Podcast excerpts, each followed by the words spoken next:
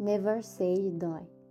من يريد بقاء حال اليوم كما هو غدا فهو ليس طموحا. فالطموح يريد المستقبل أن يكون أحسن من الحاضر. كام حد مننا نفسه يعمل تغيير في حياته؟ طب كام حد عنده حلم وهدف وطموح؟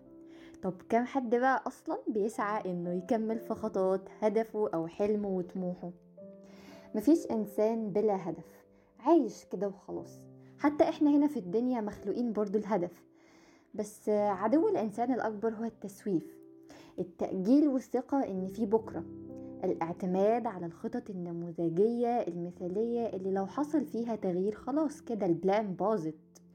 ومن أمثلة التسويف البسيطة هبدأ الساعة 12 بالظبط بداية يوم جديد بقى وبالأخص كمان للطلبة في المذاكرة يا ربي. يعني مثلا لو جت 12 ودقيقة خلاص الخطة كده باظت. الكون متآمر عليا. حظي مش حلو. طب نكنسل بقى. طب نكنسل الساعة واحدة. طيب وساعة في ساعة في ساعة. إهدار للوقت. تلاقي كده وقت كبير فعلا كان ممكن تعمل فيه حاجة ونندم على ضياعه. فنبقى بدل ما إحنا مستنيين وقت مناسب نبقى مستنيين وقت مناسب وبنجلد نفسنا. تأنيب على الوقت اللي ضاع. هنبدأ الكورس المؤجل ده إمتى؟ أول الأسبوع بقى عشان تبقى بداية جد. طب هتنزل الجيم إمتى؟ لا بقى كله إلا ده من أول الشهر معروفة يعني بهجة تاني خالص.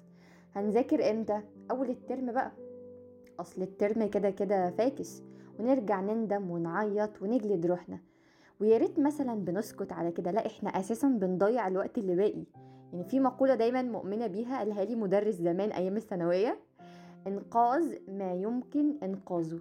في الحقيقة I believe إن المقولة دي ليها واقع على قلبي رهيب. كل ما كنت بخاف بقول خلاص عدى وقت وعدى وقت كبير جدا ومش هلحق. بكتشف في الحقيقة إن اللي فات ده كله خلاص أنا مش هقعد أعيط عليه. يعني لا يفيد البكاء على اللبن المسكوب. طب الباقي ده هعمل فيه إيه؟ أكيد مش هضيع الباقي والتوفيق ده من عند ربنا. في حديث فيما معناه كان بيقول اصدق الله يصدقك. بمعنى إن ربنا لما يشوفك فعلا صادق في نيتك وفي العمل وبتسعى مستحيل ابدا يغزلك أوعى تنسى ابدا إن كل خطوة بتفرق مهما كانت صغيرة وإن خير الأعمال ادومها وإن قل. ادومها يعني اللي يحافظ عليها. الحاجات اللي بعملها ودايما بحافظ عليها إن أنا أعملها حتى لو كانت قليلة أو صغيرة. دايما الخطوة الأولى خطوة البداية هي الأصعب. فلما يبقى عندك حاجة لازم تعملها وملكش نفس تقوم استخدم قانون الخمس دقايق. اتكلم عنه أحمد الشقيري في كتابه أربعون. قانون الخمس دقايق ده أنت هتعمل خدعة بسيطة كده إنك هتخدع عقلك. وقوله طب هقوم أعمل الحاجة دي مثلا لمدة خمس دقايق بس وبعد كده هوقف. في اغلب الأوقات هتلاقي نفسك مكمل في اللي أنت بتعمله. وهتخلص اللي وراك لأن الخطوة الأولى دايما هي الأصعب. أما إنك تكمل فده سهل. حاجة كمان هتساعدك تنجز في يومك. يمكن عكس المعتاد الناس دايما بتقعد تقول يا جماعة ابدأوا بالسهل عشان نفسكم تتفتح وتبدأوا تكملوا اللي وراكوا لا بالعكس. uh, save the best for the last. سيب الحاجة الحلوة كده للآخر الحاجات السهلة اللي أنت بتحب تعملها. بمعنى أبدأ بالصعب الأول لأن ده هيفضي وقت.